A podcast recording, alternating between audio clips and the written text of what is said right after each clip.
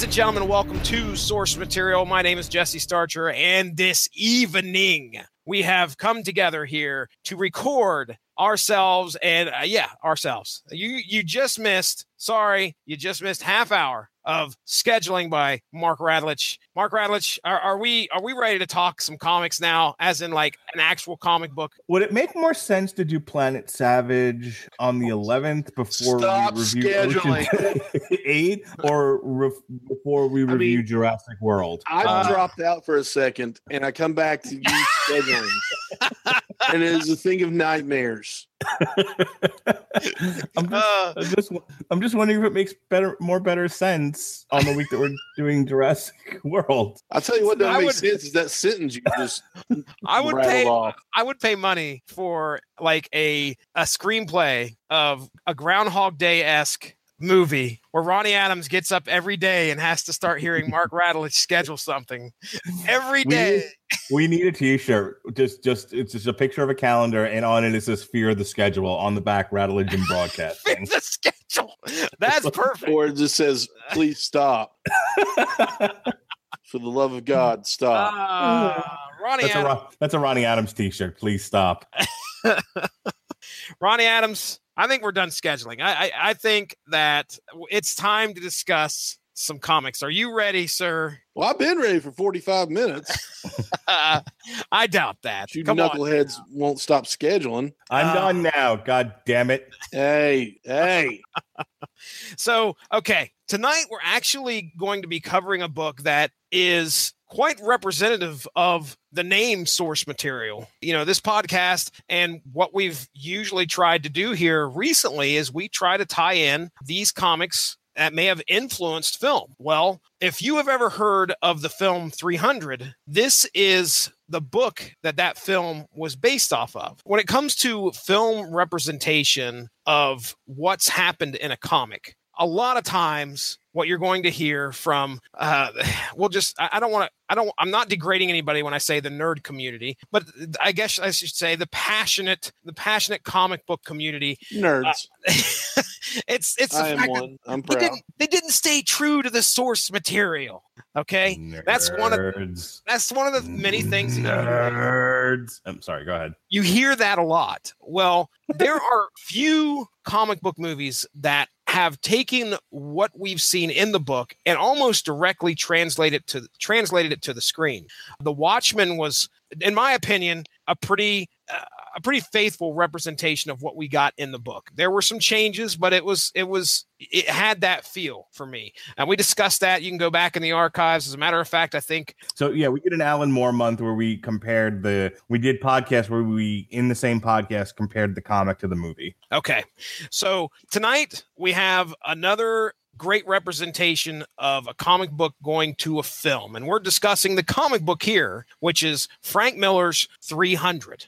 Let's go back to two years ago. We did Alan Moore month, and we all enjoyed it. And we thought, what can we do next year in 2017? I had planned to do in the month of September because there's not there's usually not a lot of good movies in the month of September. We were going to do Frank Miller month. I, I ended up re- kind of going over what we were going to do for Frank Miller month, and it, it just trying to squeeze we were gonna do like Sin City and all of that, and and it became a little overwhelming, at least for me, to try to figure out how to get all the Sin City books into one podcast and the movie. And I mm-hmm. thought we're not really doing either justice by trying to squeeze all of this content into one podcast. So I so and- then the rest of what we are going to do for Frank Miller month just didn't seem fun to me. So I was like, all right, let's just not do this. But I still want to do 300 because I love the movie. I think it would be fun to read the comic because I'd never read it before, and that became the genesis of doing this. So I, we just scrapped Frank Miller month. We moved 300, reviewing 300 to 2018, and we decided we were going to put it on trial. And since we were putting it on trial, we thought, well, in the same week, then we'll review the comic. Okay.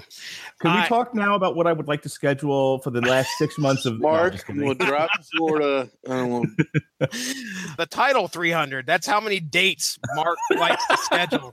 How many years Mark is scheduled? I'm So- a very organized person. Indeed, indeed. Google Calendar. I mean, come on. They owe Kicked him you. out. no, no. There's, there's a little there's a little uh, a notification that pops up on his phone. Sir, you have not scheduled at least five things today. Are you okay? Do you feel all right? Now, so we've discussed why we're doing the book tonight. So our, our next thing, I, I guess, is to kind of give you an idea of the background of this comic, who made it, when it came out. Now, this was a Frank Miller uh, wrote the story, laid down the pencils, and we got paints by Lynn Varley, which just clicking on the name here on the wiki, comic book colorist, Eisner Award winning colorist, notable for her collaborations with her former husband, Frank Miller, uh, whom she divorced in 2005. Well, uh, that's that's something I learned right there. that, that was a sad ending. it was. She provided coloring for Miller's Ronin 1984, which I've heard is very good. I, I think that comes highly recommended by Benjamin J. Cologne. He said to check that out. Uh, and uh, Dark Knight Strikes Again. She's, yeah, uh, her and Frank Miller apparently go hand in hand, literally and figuratively, within the last uh, uh, good bit of comic book history. So, okay, so there you go there's your creative team behind this. This came out in 1998. And one of the other things I want to point out here is this book actually came out in a, a different format. Uh, and when I say that, it, it was actually I want to say very similar to, well, they say it's light landscape format. That's the best way, but it's very much like widescreen. Uh, when you look at the book, Mark, do you actually have actually have a physical copy of it there? I do have a physical copy of it. And is it are all the pages sideways landscape format or is it Yes, yes, it is it is like a coffee table book. Any have you ever seen any other comic books like that before? No, it really made it a nice little treasure to have. Yeah, it's that's pretty interesting. I mean, there's been some books that have done landscape format. I can remember an issue, I think it was of X-Force and Spider-Man or something like that Yep. where Was that the one with Juggernaut? mm, it's been a while since I read it. Uh, I, think know it came out taking on Juggernaut. Yeah, it was, it was Liefeld art. I do recall Yeah. that for sure. there's Uh, lots of diamond feet. yes, indeed. Uh, but yeah, it's it, it, it's an interesting format. This came out in '98. I mean, I don't think that was unheard of back then, but you just didn't see it a lot. Kind of a rarity. So let's go ahead. We'll get into the synopsis of this book. Now, this is based upon real events that's happened in history, uh, and I'm going to read straight from the wiki here, and I'm going to synopsis this whole thing. And then what we'll do is we'll kind of get into the characters, a little bit about the characters, and maybe give our pros and cons of the book. Real short, sweet episode. All right, so here's the synopsis. In 480 BC, King Leonidas of Sparta gathers 300 of his best men to fight the upcoming Persian invasion. In what is likely a suicide mission, they and their allies plan to stop King Xerxes' invasion of Greece at the narrow cliffs of the Hot Gates. Uh, which is uh, Thermopylae, is how I'm going to pronounce it. Apparently, that's the name, the actual name of the place they were at. Uh, the terrain prevents the Greeks from being overwhelmed by Xerxes' superior numbers, a military tactic u- usually called defeat in detail. Before the battle starts, Eph- Ephialtes, a deformed Spartan, begs Leonidas to let him fight, but is rejected due to his hunchbacked form, which prevents him from lifting his shield high enough to be of use for the phalanx. Ephialtes becomes so desperate by Leonidas's desperate by Leonidas's refusal that he throws himself off of a cliff which was a surprise to me in the book, where I'm just like, oh, that guy's dead. That's unfortunate. But lo and behold, the Spartans and their allies successfully hold off the Persians for two days and nights. During a break in the fighting, Xerxes meets with Leonidas and offers wealth and power in exchange for his surrender. Leonidas declines, and the battle continues. Meanwhile, Ephialtes awakes from his failed suicide attempt and decides to betray the Greeks by telling the Persians about the existence of a small pass that allows Xerxes to attack them from behind. Learning of the Persian maneuvers, the Greeks realize their position is now indefensible, but the Spartans and a few others refuse to retreat. Before engaging the Persians for the last time, Leonidas orders one Spartan, Delios, or he says, he tells Delios, look, you need to go home, that at least somebody can survive to tell the story of what's about to happen here. Now, on the third day, Xerxes has the Spartans surrounded, their remaining allies already dead, the Thespians. He gives Leonidas one final chance to surrender and kneel to him. After some hesitation, Leonidas finally complies and throws down his arms and kneels. This, however, is a trick by Leonidas and signals Stelios, there we go, a loyal Spartan soldier, to jump from his back and kill a general. That's the guy they kept calling Stumblios. Stelios jumps from Leonidas's back and kill uh, kills a general. The Spartans then engage in this huge battle. Leonidas throws his spear at Xerxes, intending to make the god king bleed, and succeeds. The Spartans are killed to the last man by a storm of arrows. The story then shifts about a year later and ends as now Captain Delios relates the heroic sacrifice of Leonidas and his Spartan comrades to his troops before the historic battle of Plataea, Platea, something, Plata, Tomato, tomato. Perry the platypus. Um, Oh, jeez. uh, so anyway, yes. So there you go. That's that is 300 in a nutshell. It's uh, it's a fairly simple story. I mean, we have this group of 300 Spartans, and their whole job is to just head off this a massive. It is a massive army that is coming to conquer their land, uh, and they are completely outnumbered. So I guess let's go ahead and we'll get into our characters here and uh, see what you guys. I mean, if you guys have anything to say about them, great. If not, we'll move on. Let's talk about Leonidas, uh, Mark. I mean, what do you what do you think of the character of Leonidas here? Well, I mean, he he's really the star of our show, and he's great. You know, my favorite part of this book is when he confronts Xer- uh, Xerxes, and I think it was also one of my favorite parts of the movie. And Xerxes is like, "But I'm a benevolent god. All you have to do is kneel, and I will give you everything you desire. You want freedom, you'll have freedom. You'll be, we will let the the, the country of Greece will be yours to control. You just have to acknowledge that I'm God." And, and Leonidas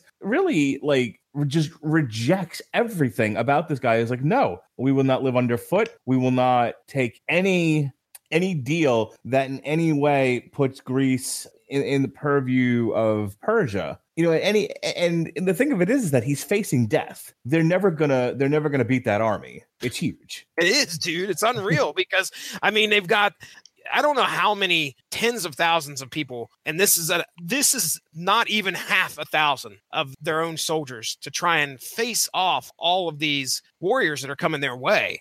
I mean, you know, you're not coming out of there. The likelihood of you leaving is probably less than less than nil. It's a suicide mission, but you have to do this and make a statement. Right. But- and, and and that's the thing is like I think going into this, he knows we're never gonna get out of this alive, but that's not the point. The point is to inspire the rest of Greece to come together and become the nation that it's destined to become and not live underfoot of the Persians. And they're not ready to make that leap until the 300 sacrifice themselves in glorious battle. And, and that's what makes him such a compelling character. He really does make like the ultimate sacrifice for what he believes to be the greater good and what you could argue is the greater good. I mean, it's not like, you know, Greece is low on contributions to the world. They, you know, they, they kind of invented civilization, as they say. And ass fucking. Um, What?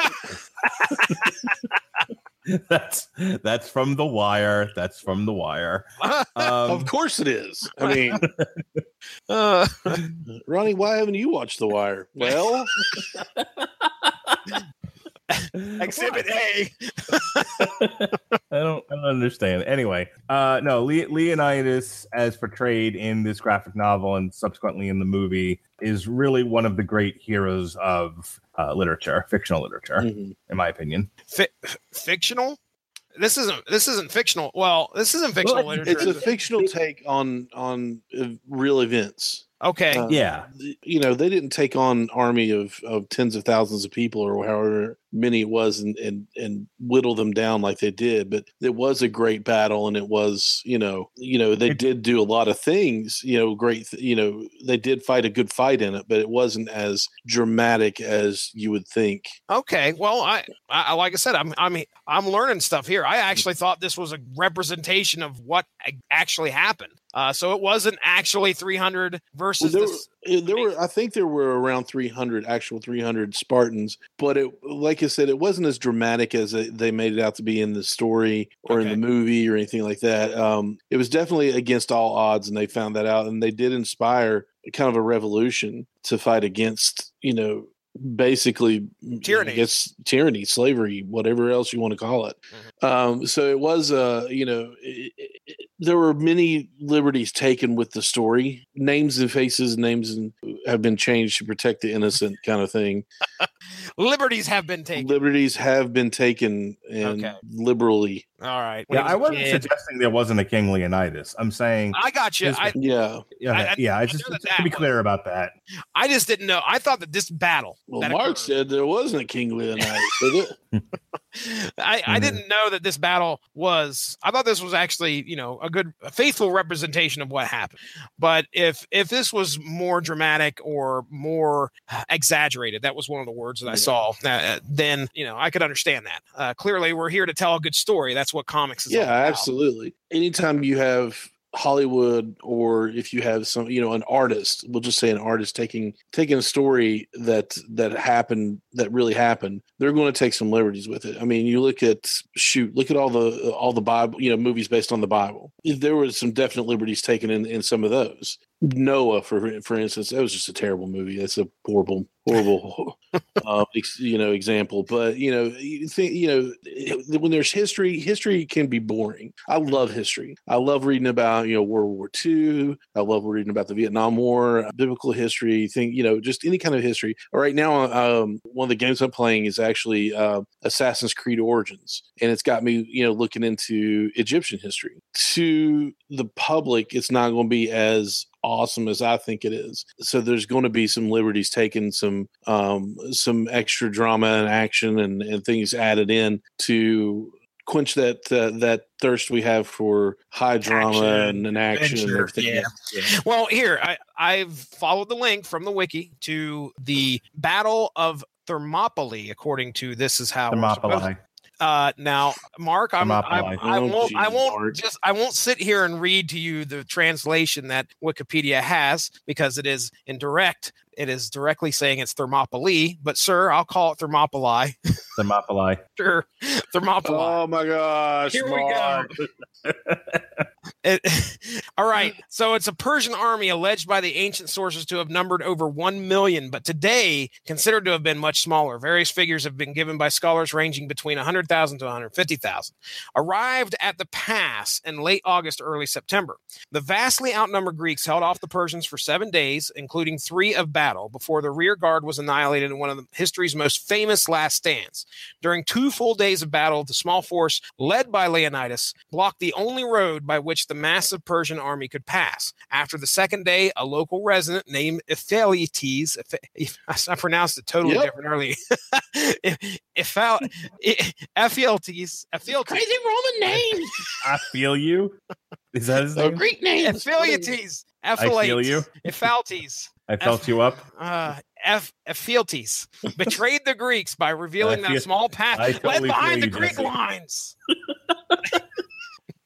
Leonidas, aware that his force was being outflanked, dismissed the bulk of the Greek army and remained to guard the retreat with 300 Spartans, 700 Thespians, and 400 Thebans fighting to the death. Okay, there we go. So that is history Yeah. according to Wiki right there. Yeah. See, Sure. Yeah. See, sing it to me, Ronnie Adams. All right. I feel like it now. Good. You broke That's my very heart. good. That's very good. Let's keep it that way. Shut up, Jesse. Ronnie Adams, anything Yes, else you'd like to say about King Leonidas uh, as portrayed in the book 300?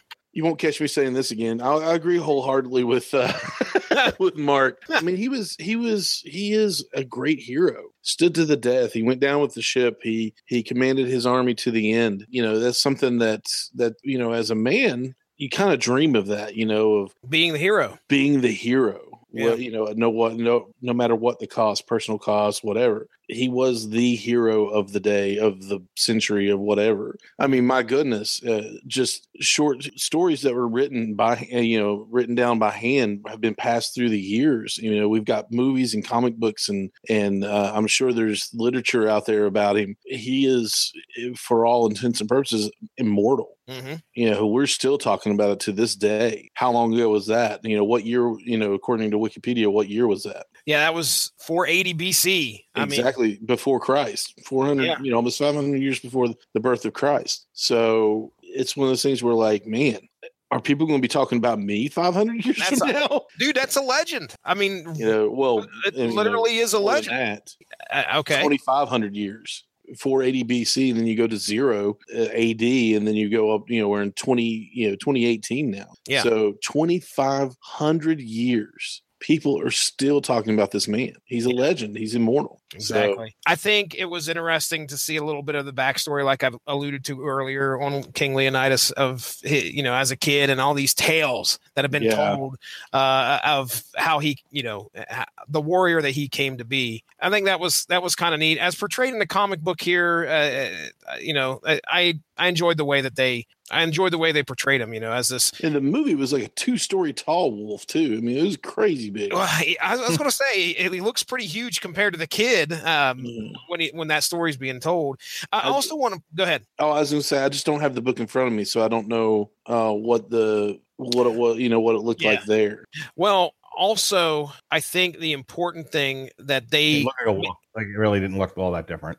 Yeah, yeah. It, it, was huge compared to the kid. I mean, obviously, if this kid was going to fight, you know, some wolf that was coming at him, uh, you know, as as a younger kid, you're it's anything. The wolf's going to look huge to you, you know. So anyway, I wanted to talk about just real quick uh, and mention about the he he was a great leader and he had a little bit of compassion uh, as mm-hmm. well. And they made sure to kind of put that out there. Frank Miller made sure to kind of show in some instances. I mean, all this all this great uh this great battle that's about to happen and he knows what's going to happen he's rather firm with most of his the people that are you know serving under him uh in in the army but you can see that there's that bit of compassion like he had with Stel- I want to call him Stelios. Hold on, make sure I got that right. Yeah, with Stelios, where he seems to be. I won't. I won't want to call him the runt of the litter, but you know, they're they kind of follow his progress through the army or their march or whatever. And mm. Stelios is kind of picked on. Uh, he falls down, and like I said, they they're calling him nickname Stumblios. And King Leonidas sees in him a a, a loyal person, a loyal mm. warrior. Uh, hence, like we mentioned in the synopsis, where he's the one that kind of enacts that war that, that comes out. I mean, he's the one that kills the general. Uh, but yeah, it, a couple times where King Leonidas sees Stelios and and makes sure that all the other Spartans, even though they are continually disrespected, they need to uh, they need to have some respect for Stelios and what he's doing with them. Uh, mm. So anyway, uh, and that was one thing I took away from it. You, you, know, we got this great king. He can be compassionate when need be, uh, and he he did that. Uh, so okay, next next character. I mean, it, it's kind of a one note character, but if you guys have anything to say about them, great. Mark, you got anything to say about Xerxes, our our leader of the large this huge army that's coming after the Spartans? The best villains are the ones that think they're in the right, and you know he has sort of you know divine right thing going on where he believes he is the master of you know of the universe. And you know he's he's a he's a fun villain character. You know he was just like look you know it is our destiny to, to to conquer Europe. We need Greece to be a part of that. I'm giving you an opportunity to continue to be the warlord of Greece. I'm giving you riches. You know, he says this. He does the same thing with the uh, the Hunchback. You know, it's like I'll give you every. You know, join me and uh, get me to where I need to be, and I'll give you everything you ever wanted. He's kind of a fun character that way. The only crime that I could see that he was doing, I mean, he wasn't a real despot of a leader. He just, I think, believed himself a god. Throughout the book, he continues to say, Hey, I'm benevolent. You know, I'll give you what you want. All you got to do is kneel. All you got to serve me. And that's the one crime that he does and throughout this whole book is mm-hmm. he's asking the other people to give up their freedom and serve him and do his bidding. That's it. I mean, like, they're really, uh, and of course, you know, like you do. Go ahead. I, I mean, a little bit at the beginning of the book where they're just like, no, you know, it, to, to march against the Persian army is to bring is to bring death to us all. You know, it's better to just sort of let them in and you know let, let's see if we can find you know a peace with them somehow. You know happiness and slavery that sort of thing. It, looking at it from the eyes of 21st century men men who send dick pics um you, you know it, it, not me yeah you can count me on that one too. yeah i think we can all agree isn't it awfully nice to have a penis um You've seen Monty Python. You know that. Yeah, but Ronnie. you do these things just to get that reaction out of me. Oh think, man. I think we all know the answer. I think through the eyes of 21st century people sure anyone that's marching millions of people to their death across the plains you know to for war and profit would be seen as evil. But i think you know in days of antiquity that's what you did you built up your civilization, and in order to feed your people, you conquered more land. You conquered more land, and, and you built a bigger civilization. And in many ways, you incorporated the places that you conquered into your greater civilization, and you made gains from it. Rome would not be the Rome we all know and love today without a lot of the territory that they conquered outside of Rome. Mhm. Those places contributed to Roman culture. You know, is he is is Xerxes terrible by you know the culture of that era? Maybe, maybe not. I, I think it's very easy to cast him in that light, sitting in our you know 21st century houses, you know, with with 21st century ideals. Well, I mean, I get, I, I get what you're saying. Absolutely, that, that's what you did back then. You oh, know, oh yeah, you you kind of said something like about I, I mentioned that he was a despot, and you were like, "Well, he is."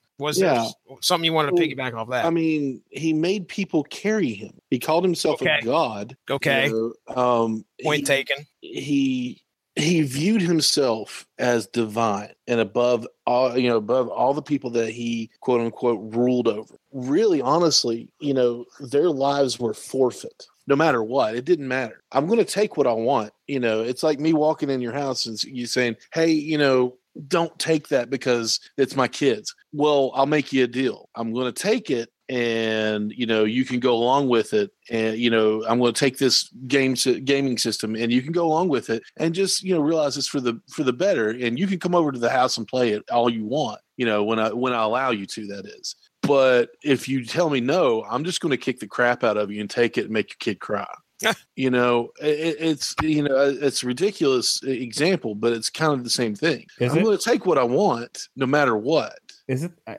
I, well that's the that's the that's what he laid down for him. We're going to take your land no matter what um, so you can be happy about it or we're going to rape and pillage our way through your land take it anyway and you're going to be dead. I did want to bring up the panel. I'm sharing it right now on screen. I don't know if uh, you guys have your screens up in front of you, but I did notice when Xerxes, just like you were talking about, I, for, you know I forgot all about him being carried around because that really stuck out when he he used people as steps King Leonidas stands there, and there are, I mean, I don't know how many people have to carry this huge. It's not just a throne; it's freaking stairs and like four statues. I mean, it's insane. it's his throne room Yeah, and these it's not people- just him sitting on a chair and them carrying him like you see in movies and stuff like that it's an entire room that they have that you know he has uh, you know multiple people carrying around just for his comfort that's crazy. Is it? who are you well, what you have mark do you have people carrying you around your work and your I home? don't believe I'm a god. I'm just the Jew. We're the chosen people, but I never said we were God. uh, i don't know how to argue that don't don't do not. Well, Um, that's my point. Like, if you believe you're, I mean, come on, man, live the gimmick. If you believe yourself to be a god, then why wouldn't you demand your followers carry you around in the throne? Mark, if if, I good- came up to you and said, You're going to be one of my people that carry me around because I believe that I am a god, what would you say to me? I would say to you, Randy Macho Man Savage. oh yeah. Did he was he not carried around by lesser wrestlers because he was King Macho Man? I believe he was. That's Not- wrestling. Not, We're not talking- at all. he didn't not- say you're going to carry around, but I'm, if you don't, I'm going to. No, that's that's ridiculous. No, it's the exact same thing. No, he it's not. He was the king, and, and and these other wrestlers were less than, and so they carried him to the ring because he was godly. Mm. Oh my gosh! This no, you can't compare wrestling to somebody who actually thinks that they You are a god. We can. No, you In can't. both- yes, you can. I mean, you both- can because you did, but it's not correct. No, it is correct. Shut up, Mark. in both cases, why are we arguing this?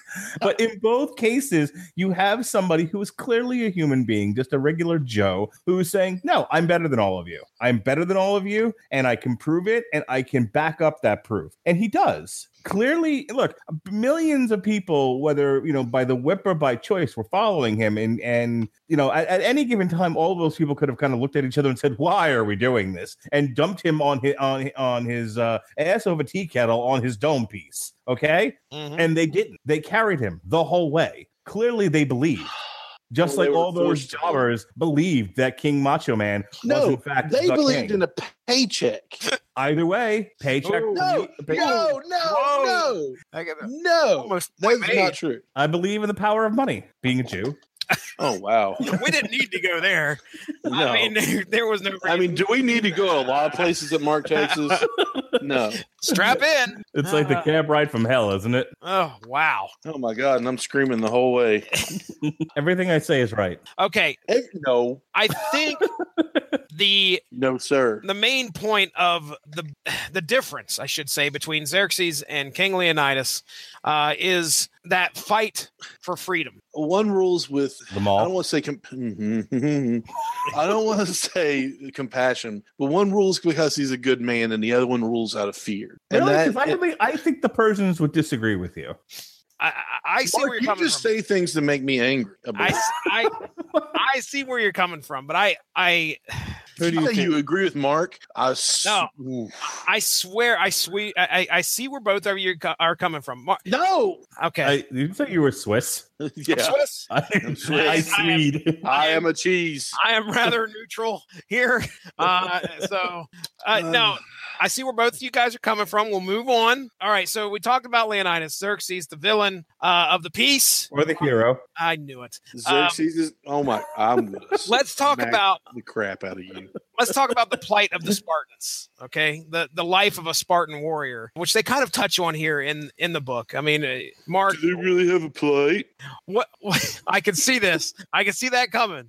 Where they talk about there, there's a, a few panels, a couple pages talking about these warriors in training. I mean, bred to be a warrior practically if you're a Spartan. Nope, it's that that was the that was the culture of that area. There's something to be said for uh, a a warrior culture. You know, breeding people up, you know, from birth to be a certain thing, and it's not like it's it was an abandoned concept. I mean, I remember reading about the Soviet Union and you know deciding who was going to be what at birth. You Oh, know? wow. So yeah, that's that's how the Soviet Union was. No kidding. So, and and you know, and other cultures have done similar things where you know, where again at birth, certain things are decided for you, and that's just the way it is. Mhm. Um, and again, th- there's there's value in raising boys to be soldiers. You know, when you know as they become adult men, especially when you know it you're a small nation fending off all comers from all sides. Uh, and obviously, you know, to a degree, it works. You know, these these were fierce fighters. And and the other thing about that is it, it's it's important to remember fighting for something. Fighting for something gives you strength. You know, if you're just sort of uh, drafted into an army and told go fight that way, you're not going to be nearly as effective for those who believe in a cause. You know, believe in their people, etc. And I think that's what ultimately is a big part of the story of the 300. Is it wasn't that they weren't just fighting for land. They they were fighting because they were Spartans, and this was Spartan uh, this was Spartan land. This is what they believed in. This was in their blood. There's a lot to be said for that. You know, uh, the American military is one of the is I think one of the few really on you know on Earth that they're not just fighting in an army. They're fighting in the American army. You hear a lot of soldiers talk about that, like that they and when they when they feel like they they don't have a reason to fight how negatively it affects them. You know you you look at a lot of the guys that fought in the last couple of modern wars where they really felt like there was something to be fighting for versus a lot of the people that went to vietnam where they had no fucking clue what they were fighting for and it, it kind of all goes into the ditch um, it's a very over it's a very oversimplified way of looking at it but you know it goes back again it goes back to the idea of you know be, it's not enough to just be a soldier you know and be part of an army you have to believe in what it is you're fighting for I remember taking a test in high school, and it was supposed to tell me what I was good at and what I was supposed to be when I grew up. And I don't even remember what it said. Probably a janitor or something. Not that there's anything wrong with the custodial arts. was it podcast host No, no, you can tell that by the way I host podcasts. Um, but um, unorganized. But um, and it, it kind of puts me in the mind of that, but uh, because they didn't have a choice. No matter what that test said, I knew I still had a choice of what I went to school for, what I was passionate about. I didn't have to listen to that. They had no choice when they were born. They, if they were strong enough, if they weren't quote unquote the run of the litter, uh, a spear and a sword were shoved in their hand, and they were trained at birth. You know, and it was it was a culture, it was it was a life, it was there was no questions asked, and it wasn't just because they you know um, they were all about bloodshed or anything like that. It was it was who they were when you're when you're a soldier a lot of times uh, you know you have that that mindset of uh, this is who i am. This is my family. You know these are my brothers my brothers in arms. There's there's really something to like you said there's something to be said about that because they believed they knew and they lived being a warrior being being a fighter being willing to give up their life to defend what they had and and the people that you know in their family that they loved. Let me kind of segue into our next character and our final character that we'll kind of we'll talk about and then we'll move on to our cons and pros here. One part of the spartan culture was getting rid of their uh, defected at birth. Um, I, have got the I've got the page up here right now where they talk about how you know if, if you had some kind of deformity or something, you're just chucked off a cliff. I mean, there, there, now, granted, there was some there was some flaws in the way they thought too. but that leads us to the uh, the the traitor of the story, uh, and let me see if I can pronounce his name right again. If Ephialtes. He's the deformed. Uh, I've got a great picture of him here. He's the deformed Spartan who wants to serve under King Leonidas. He was led to. He was allowed to live because I think his father struck some kind of a deal where he would like leave the land, become a farmer or something like that, or maybe he took him out of secrecy and and hid him. But uh, regardless, all that Ephialtes wants to do is serve under King Leonidas and be a warrior. But because of his physical attributes and his deformity, I mean, this right here is chapter three, glory. He ain't pretty. He's not pretty, and he's a hunchback. You know, he's his helmet looks, doesn't fit right. it's pretty grotesque. Yeah. Uh, and all he wants to do is serve. And King Leonidas is like, look, you cannot do it. You're you just there's no way you can raise your sword above your. He actually has him do that. Raise your sword up so uh, uh, so and so high. And because raise he, your hand. raise your shield, I think is what it is. But it, because he can't do that, be a part of the phalanx. Exactly. He there, yeah. there's a weak spot. He becomes the weak spot. Uh, so he's like, sorry, we can't use you. And he decides to go and kill himself. Mark, I like guess I'll, like you do. I'll start with you. I mean, do you do you blame Ephialtes here for what he did by turning on the Spartans? No, no, not at all. What did what did he have to lose, or uh, what did he have to lose by turning on the Spartans? He had already been rejected from the society. You know, the one thing that would have given his life any bit of meaning was taken from him. Might as well go, you know, see what he can get from the other side. You know, okay. who who who at the end of the day, you, you know, you have to look out for yourself especially when you know when your entire universe has rejected you you know who wouldn't take that deal he had nothing to lose it was like here everything you ever wanted in life just show us where the back door is to fuck these people and and we'll go fuck them in the back door um god's name is wrong with you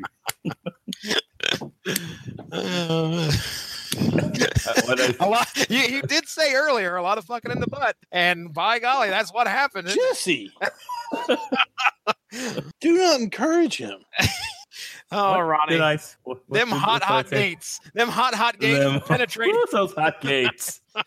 you know, shut up. Uh, all right, Ronnie. Ronnie, do you agree with Mark here in regards? To, what now, did I say that was wrong? Now, what do you agree? Do you do you feel that uh, do you blame Ephialtes here? Yes, I don't. I don't think anything you said was wrong. I, I believe that people really, you know, feel like that, and in in some cases, you know, for some people that may be true. But if he really wanted to be a part of this brotherhood, if he really loved who he was, granted, yes, um, he was rejected and yes he he felt rejected. And would i do the same thing? I would like to say no but uh, if he if he really wanted to what's the word I'm looking for? If he wanted to prove himself to King Leonidas, he would never taken that deal. He could have gone back and, and told King Leonidas and, and and said, "Hey, this is what they, they you know they're trying to get you know they're trying to get me to spill the beans and um, spill the beans. What am I like ninety? Spill the beans. Uh, they're yes. trying to get me to to rat you out, and he could you know there's there's a million other things that he could have done for the the army and been a part of it. You, you know? dirty rat.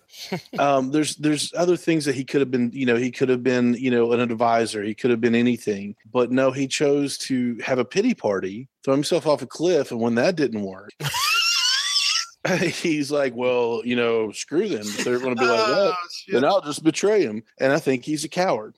Sorry, I want to blame this guy. I do. I have a hard time doing it. Yeah, I, mean, I, I really do because I feel sorry for the character. yeah, he's a sympathetic character. He's a very sympathetic character, and I think he's a sympathetic character up until the point he betrays the people that he was trying to serve. hmm And at that point, he no longer becomes a sympathetic character. Um, he just becomes a coward. Yeah. Okay. Let, let's talk about let's talk about the story as a whole. We'll give our cons and our pros. Let's start with our cons here. Too much Like- male nudity. Oh, come on now. I you mentioned No. that at, you mentioned that b- before we got into this. Ronnie Adams did say I, I remember there being a lot of dong, and I was like, I said, okay.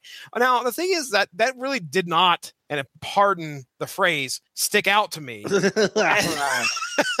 as we were as I was reading. And believe it or not, I mean, it kind of, I kind of, I, I don't want to say I went searching for it, but I was like, okay, if this thing is littered with male nudity, I'm going to notice. Uh, but it really didn't seem like, at least the artist Frank Miller um, and his wife. I want to call her Varney. It's not Varney. It's Lynn Varley. They didn't make it a point to make that extremely overt. Like, hey, okay, here's a wiener, and they So, it. You know, You're talking about all of the guys that are just sitting, you know, laying around sleeping. I didn't see it. It didn't. It, it, it- honestly, dude. I I didn't notice it. It wasn't something that took me out of the book. We'll just put it that way. To where I was like, oh my gosh. Well, I mean, it didn't take me out of the book because I know they were, you know, a little weird back then. Yeah. But And I um, mean, it was. I'm sure it was perfectly fine to go around and just toga but- and and you know your well, junk's hanging out. Yeah, but it also, I did go, oh my gosh, that's that's a whole lot of. A It's one page. code running That's a lot of yeah, yeah. Uh, okay, all right. Uh, Mark Radulich, cons of the book. Not enough male nudity. Oh, I knew it. You're an odd, odd man. Actually, um, no, I, uh, I, I wasn't moved one way or the other by the male nudity. I here's what I actually did have a problem with though, and that is I wasn't really crazy about the artwork. Okay. Okay. Um, I mean, I think there's a case be made for oh they were they, they were trying to make it look very artistic and, and very stylized, but I think a lot of the panels just look shitty. Hmm. I wanted to save this question till the end, but since you brought up artwork, I want to go ahead and ask you now because you've seen the movie. Ronnie, you've seen the movie, correct? Mhm. Okay. I have not. So I mentioned at the beginning of the show about how this being a very, very good example of source material. You've read the From- book, so you've seen the movie. Yeah, I was going to say, is the movie a very faithful representation of what we have art wise in the book? Yeah, you. Ooh, the movie's prettier. Is it okay? Yeah, Mark, much. Mark, you got an opinion on that? I, I think Zack Snyder tried to make the movie look like the book. That was kind of the whole point of the style of the movie. But I but do you get what I'm saying? As a It's being, as prettier. prettier. Yeah. I think that what is the movie prettier than the book? Yeah, I would say so. Okay. Would you feel that uh, what we got was very much a panel to panel representation of what we read to film?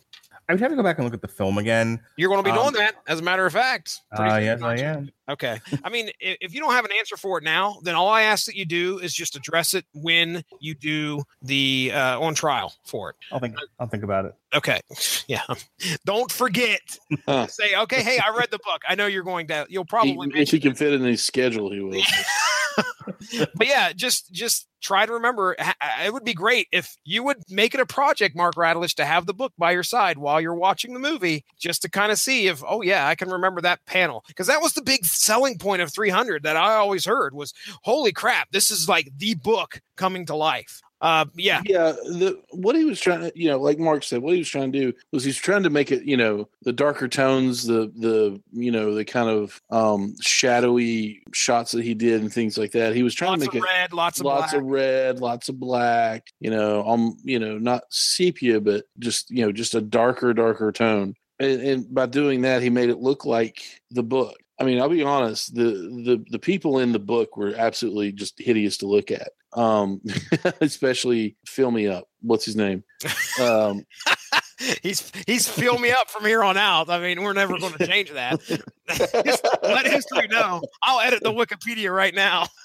but uh but it, it's- Feelities, feelities, you know you, you've got yeah you've got all these people it, it it was just it was so much so much prettier than the book and and, and i mean i think he did a good job but from then on he kind of tried to make all these other movies like that too Um, you know, I actually think he did. I whoever directed um Sin City, I thought did a better job of making it look like a comic book come to life. to film. Yeah, then I think. rodriguez I, I don't. I don't think Zack Snyder did as good a job as I guess Robert Rodriguez did for um Sin City. well robert rodriguez and frank miller like I said, I just I don't know. I, I I can see what they were going for with the book, and I can see what Zack Snyder was then in turn going for with the movie. I think the I think the movie stands actually apart from the book. I, there's definitely some color palette similarities, but there's just a lot of very um, nondescript sort of elementary artwork in this that I'm not really crazy about. Okay.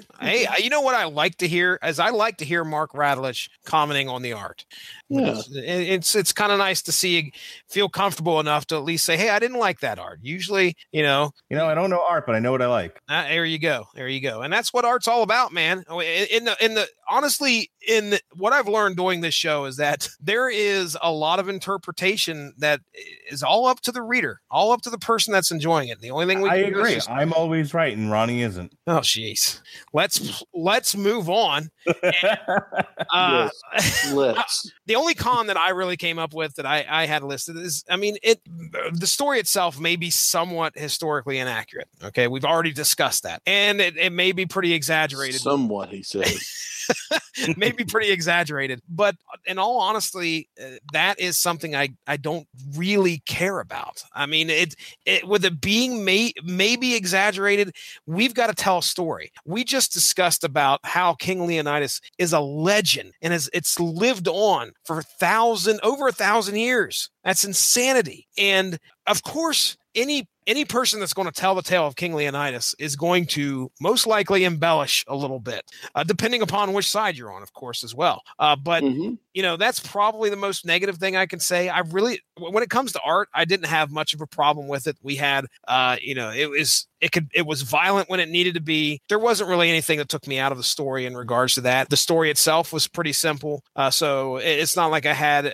any issue with the plot the characters. Uh it was it was fairly it was it was fairly easy to tell. Uh, uh, uh, so my the only con I could really come up with is the fact that okay, well maybe this isn't as historically accurate as it could possibly be, which is perfectly fine with me. It's a good tale to tell. Now let's get on to our pros, and uh, well, I'll start with you, Mark. I mean, what what did you like about this book? I like the story in and of itself. I like the, you know, the the odds are against this small army, but you know, with grit and determination, they face off against impossible odds and they, you know, before they are ultimately decimated, you know, they get a few wins. You know, it's the it's the triumph of heart over uh sheer volume and numbers. I like the idea of you know sacrificing yourself for the greater good, and that you know, and that they believed in something. They believed in what in what they were doing, uh, even if it defied logic, and you know, and it meant the deaths of you know three hundred good men. So um, it's it's it's a it's a story I think we can all get behind. I- I'll just go ahead and I'll read exactly what I put here for my notes because it's almost going to match up with exactly what Mark just said. I, I put in here, although it's a relatively simple story, this is a historically relevant tale of how a small small army overcame seemingly insurmountable odds. Who cannot get behind that? you don't Uh, schedule too much together um, so yeah, I mean it's it who doesn't love a good underdog story It's David versus Exactly. Goliath. You Exactly. should absolutely get behind the story in the back door. right at the hot gates. The uh, uh, isn't it awfully nice to have a penis? Um, it is. what is happening It's right always now. nice to have a dong. uh, all right, Ronnie. Seriously though, what what'd you like about the story, dude? No, I mean I, I can echo you all all day long, and I mean, but I you know pretty much summed it up with who doesn't love a good underdog story, Mhm. you know, and and the fact that you can read this and go, you know, it may not all be true, but it is based on some truth, and it's amazing that these guys or this guy, this man, is is that much of a legend that he's lived on this long in people's memories and in written written tales and people still are interested in in in in telling his story. So I, I just, you know, Frank Miller's always a good. I mean, he always spins a good tale. Um, so it, it's just really well written. Um, you know, I could take or leave the art. Uh, doesn't really, you know, it doesn't really hurt me one way or the other. But uh, it, it it was just, it was a well written, very easy to follow story. Okay. Um, I And apparently, I've bored Mark. Sorry, it's- I, I covered my mouth. I apologize. I was listening to you intently. Tell me more. I think it's important to say uh, real quick because we kind of left this out in our synopsis. You know, King Leonidas not only had the numbers game against him, he also had uh, somewhat of his own people against him. I don't know if you recall the Yeah, the part where he went to the Oracle and the Oracle's like, "Hey, uh, you guys might want to think about not doing this because Xerxes is coming and it's it's it's not going to end well. rough. Yeah, it's He's not going to end coming well. to your back door. The hot Oh, gates, Jeez. guard them hot gates, or they will be open wide." So, What's wrong with you all? uh, Ah, so Uh, Okay. It's funny. it is funny, Okay. ladies and gentlemen. this this has been source materials coverage of Frank Miller's The hot gates. the hot gates colon colon colon the hot gates the hot gates before the colon um boy ronnie this is getting bad. It's getting out of hand. Uh so Kidding? this is this has been our coverage our coverage of 300 let's go ahead. We'll get into plugs here. I don't have anything else unless you guys have any burning desires to talk about this book. I think we've covered everything. We'll start with mark radulich mark radulich what do we have on tap for this week? I'm opening up 300 week i guess. I don't know if we're going to call it that but either way i get the first show for monday talking about the 300 what's what else is on tap this week I am now going to read to you the entire schedule for the first five months of the year. yes Here this we is why i let him go first because ronnie adams has to sit through it I'm hanging up. no, no. no. If you are listening to this when it airs on the Rattleton Broadcasting Network, uh, then tomorrow night uh, is the first on trial of the year. We'll be looking at the movie 300 as we've talked about this evening. And the Metal Hammer of Doom does its first release of 2018. Watain Trident Wolf Eclipse. Had to think about that one, didn't you? Um, the following week, Okay. source material uh, gets gets behind in the back door of the hot gates. Yeah. The new CW comic show Black Lightning by looking at Black Night Lightning blah, blah, blah, blah, Black, Black lightning. Black Lightning just in time for Martin Luther King Jr. Day. Um, Black Lightning Oh, Volume no, One from the seventies. to see how It's I a sync that all up. it's a tribute A tribute. We have a TV party tonight for the Runaways, which will have just ended um, th- uh, Tuesday, January 9th. We'll cover it the following week. it's getting good Um, the Is Metal that- Hammer. Is that uh, like a mid series or season, or is that a season? No, we're done. Okay. wow Metal Hammer of Doom We'll be looking at the new Corrosion of Conformity. The following week, we'll be looking at the entire Tom King run of The Vision on source material. Uh, Jesse, at his insistence, we will be looking at The Orville season one on the 23rd for a TV party tonight. And then Avatar, Avatar Country, that's a band, not the movie, on the Metal Hammer of Doom on the 24th of January. Jesse and I are, are going to be taking over the Monday slot for a TV party tonight, Black Mirror Season 4. And just announced this past week, uh, they'll be doing an on trial for The Godfather Part 3. Uh, exactly. Ugh. That same week, we'll be doing Machine Head Catharsis on the Metal Hammer of Doom. In February, the month of love, uh, we'll be looking at Saga Volume 1 on February 5th. Alexis Hana. No, not you, Alexis. Not not my Amazon Echo. Turn turn off, Alexis. Alexa. Alexa, Thank you. Um, Amazon Alexis. Over here. No, not you, Alexa. Alexis. Uh, and I will be looking at TV parties, and I'm arguing with this machine now. We'll be looking Mine started talking because apparently it heard you. nice. We'll be looking at Pinky in the Brain Volume One. Uh, I just bought that entire series just in time for the whole thing to appear on Hulu. Lucky me. oh Um, oh, nice. Yeah, well done. And then on the Metal Hammer of Doom, we're looking at the new Leaves Eyes sign of sign of the Dragon Head. Following week, just announced here on the Schedule podcast, uh, source material Red Son, the Superman is a comic story. On trial will be Training Day featuring Oscar winner Denzel Washington, because King Kong ain't got nothing on me. And then we'll be looking at the Israeli heavy metal band Orphan Land uh, on Metal Hammer of Doom. On President's Day, we'll be doing Who is the Black Panther on source material. We'll be reviewing the new Black Panther movie on the 20th, much to Robert Winfrey's chagrin. And then on the 21st, we'll be reviewing Philip H. Anselmo and the Illegal, their new album. The following week is Pirates Week Part 2. We'll be looking at Aquaman Volume 1, The Trench, because pirates and Aquaman kind of go together. Mm. Uh, Ronnie, against his better judgment, will be joining me on a TV party tonight for Black Sail Season 2. hmm And then on the Metal Hammer of Doom, we just had a little switcheroo. We're going to be looking at Rumahoy, The Triumph of Piracy, their debut album. That's that looks outstanding. In the month of March, celebrating Women's Day, we'll have Alexis Hena on source material. We're going to finally get some vagina on this uh, sausage factory, this fa- sausage party. Uh, we're going to look at Mockingbird Volume 2, My Feminist Agenda. Mm. Uh, we're going to be reviewing the new Death Wish remake with Bruce Willis. And on the Metal Hammer of Doom, we'll be looking at the new Andrew WK. And yes, another and then- three, two-hour song. That's that's all it is. and then uh, finally, we'll end the week with an on trial for Death Wish. Should I keep going, Jesse? No, Ooh, man, where where'd you where'd you finish out at? Mid March. Wow, and everybody listening is going, "What? I, the dude does it. He does it. He sits and he schedules. That is why he is called the schedule. I think I think we're good right now, Mark. That is, that's plenty. That's plenty of uh plenty. I of, have shows scheduled all the way through the end of the year. I could read the whole calendar if you not want. Not lying, ladies and gentlemen. He is not lying. not lying He's at got him all. into next year. Ronnie I- Adams. In this podcast, I started scheduling for 2019 because I had a fun idea. Oh wow, Ronnie, save us. Do your plugs, man. Uh, I have a show called the Screaming Boy Podcast, and we have a lot of fun on there. We've got a couple of shows coming out. I'm having a little bit of trouble editing one of them, uh, but it'll be out soon.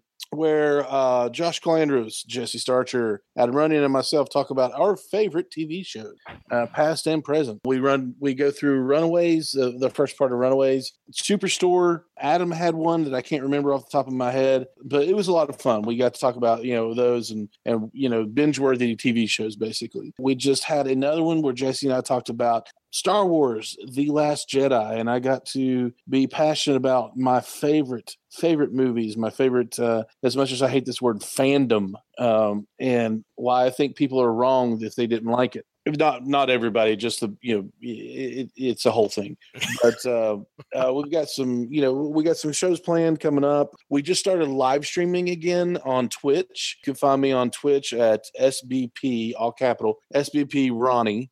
Adam and I got on there and played a little PUBG, which is Player Unknown's Battlegrounds, um, which can be horribly boring if you don't uh, understand the And I was running. the concept because there's I a lot of running in it. You you're dropped on an island um, with nothing, and you have to gather weapons. And it's basically, if you ever seen the movie Battle Royale, uh, you have to fight to the death. Uh, everybody on this island. Sure. It's usually about hundred Oh, people. so I didn't know that was a question. I, I thought you were going to continue. Yes, I, I Oh. recall. I recall that movie. I know the concept. Oh no, that was just me explaining Okay. battle. Okay. Anyway, um, and then uh, I'll be live streaming some Call of Duty World War II, some Assassin's Creed Origins, and uh, whatever else I can get my hands on. Really, if I've got here at the house, probably picking up Star Wars Battlefront 2, much to uh, my own chagrin. I don't want to do that uh, because of EA, not because of Star Wars. Loot boxes. Oh, microtransactions out the yang. Mhm. Uh, so I did the math, and uh, you have to, on top of the money you spent for the the game, which I have like a, a special edition that you know I put some money on, and I can trade some games towards, uh, which is like eighty bucks or something like something stupid. You'd have to spend fifteen hundred extra dollars to unlock everything, Jeez. uh, and you if you do it the old fashioned way and just grind your way through the game, you have to grind for forty hours to unlock unlock Oh, that's One- insanity. one character, one character. So EA, we'll probably do a show about it after I play it, but EA has gotten a lot of flack over that. Uh, so we'll uh, we got some good stuff coming up. Like I said, we started uh, streaming again. Uh, you can find us on social media on uh, Facebook, just like look up Screaming Boy Podcast, Instagram at Screaming Boy Podcast, on Twitter at Screaming Boy PR. Uh, I'm going to a couple more cons this year. Uh, against my better judgment, I bought tickets to. Uh, I bought a ticket to the North Carolina Comic Con again, but this time it's in Raleigh. With the tickets, I do get to meet Kevin Eastman of Eastman and Laird. Oh, nice and uh, you know I get to you know say hi or whatever. You know, get spend spend a few seconds with him, and he's going to sign something for me. I like the turtles. I like I like turtles. And then um, and then he'll probably say, "Please escort this man away from me." uh, and then I'm actually going to Raleigh SuperCon, uh, where some of the guests are Dave Batista of wrestling and uh, Guardians of the Galaxy fame, uh, Sean Gunn, who is actually the brother of the Guardians of the Galaxy director James Gunn, and he himself was actually played physically played Rocket on screen in the green in the green suit, and he also has been in um, the Belko Experiment, which is a really good movie, uh, and a few others, and um, Amy Jo Johnson, which was the original Pink Ranger, mm-hmm. and William Shatner. Very cool. So, uh, so you'll be seeing some coverage on that as well. Other than that, um, if if you like us, go on Facebook and tell us, and uh, be tuning in because here in the next couple of days we'll be having a content drop. So, uh, be looking forward to that. And All I think right. that's it for me. Very cool. Very cool. All right, ladies and gentlemen, as always, go give the Radulich in Broadcasting Network Facebook page a like to stay up on top of all the great podcasts that we have to offer. You can find us on our home, blogtalkradio.com. Just search Radulich and you can find all the great shows that we have to offer. Like I said, source material over 140 some episodes.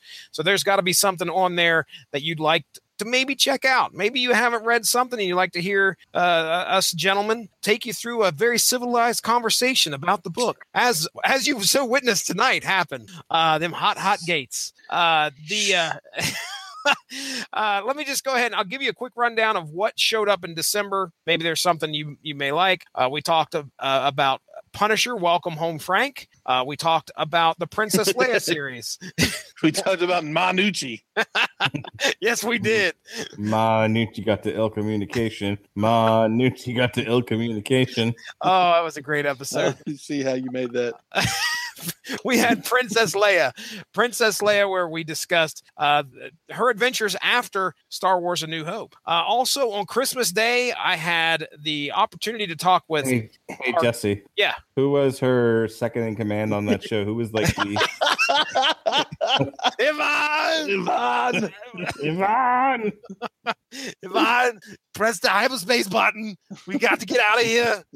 Uh, so anyway, uh, yes, you, you can hear all about Yvonne there and the Princess Leia. Yvonne. and we on Christmas Day, Pat Mullen and our good buddy from I don't know if the Casual Heroes are coming back ever. I have no idea. All of a sudden, their Facebook just lit up today, and, and, and I think they're teasing us. But Gavin Napier came on, and oh, we dear. talked. We talked about we we talked about we talked about I want Lobos. I was going to call them Lobo. Paramilitary. Thank you. Christmas special. Lobo's Paramilitary Christmas special, which was a great comic book and a I great film. on the show, and I know it. you talk about nothing.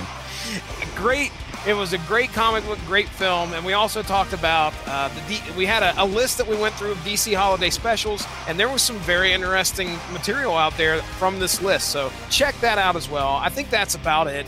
December was a fun month. We had a great time. Look forward to 2018. I do want to give a special shout out to our uh, com. You know, he's he's a co he's a co-host. I think you guys are considered co-hosts. Anybody who comes on here as part of this uh, this podcast is considered a co-host, and that is our good buddy Josh Calandros. I think for myself, Ronnie Adams, and Mark Radulich, we want to give you special thanks for, uh, let's just say, helping us out and increasing our love of comics uh, by uh, giving us the opportunity to get some more comic books in our life. So, Josh Calandros, thank you very much, sir, uh, from the Source Material Podcast and, and, our good buddies here. And we look forward to, again, talking and bringing new content to you guys next year. Well, not next year. That's, that's Mark Radulich's territory. He's getting ready to schedule that. Don't worry. I'm talking about 2018. It's 2018, ladies and gentlemen. That's Ronnie Adams. That's Mark Radulich. I'm Jesse Starcher. Ladies and gentlemen, have a great evening. Ha- Did you momentarily forget who you were? What's my name? The Hot Hot Gates. Isn't it awfully nice to have a penis? In the show! In the show, Jesse! In the show!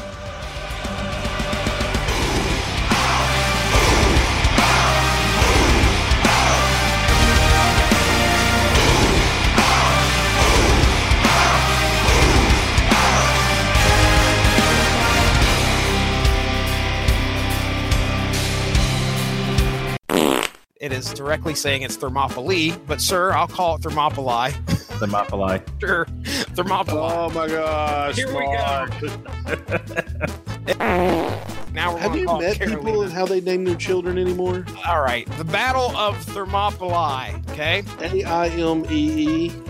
Amy. Okay. My favorite is famali. You know what famali, uh, Famali? famali is? No. No, it's female. oh, jeez, Oh Lord. Famali.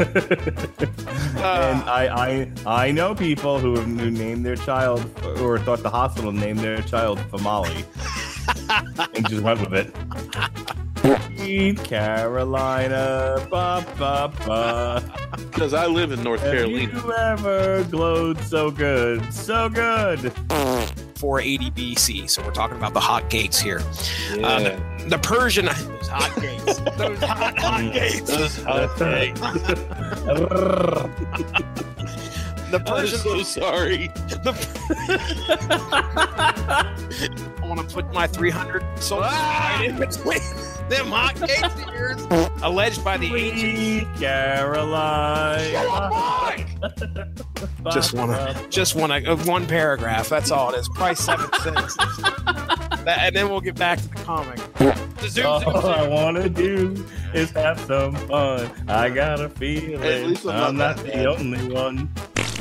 That will definitely Sir, everything we do in this show is necessary. everything. The 300 Spartans. Sweet Caroline. Except for that. that. That's awful. Black, black, black, black number one. Uh, Black Lightning, just in time for Martin Luther King Jr. Day. And now, Ronnie Adams with Unorganized Power Metal. You need to stop it. No, no. Why not? Read your paragraph. yeah. One Those crazy million. versions. Oh, I'm gonna kill you. Crazy Roman names. Shut up, Jesse. You have a problem. yeah. Get oh. on with it. Shut up, Mark. Let me argue. No way. I don't want to. I Don't want to hear that. Now who's disrupting the podcast? You are. Unorganized. Shut up. End the show. End the show, Jesse. End the show.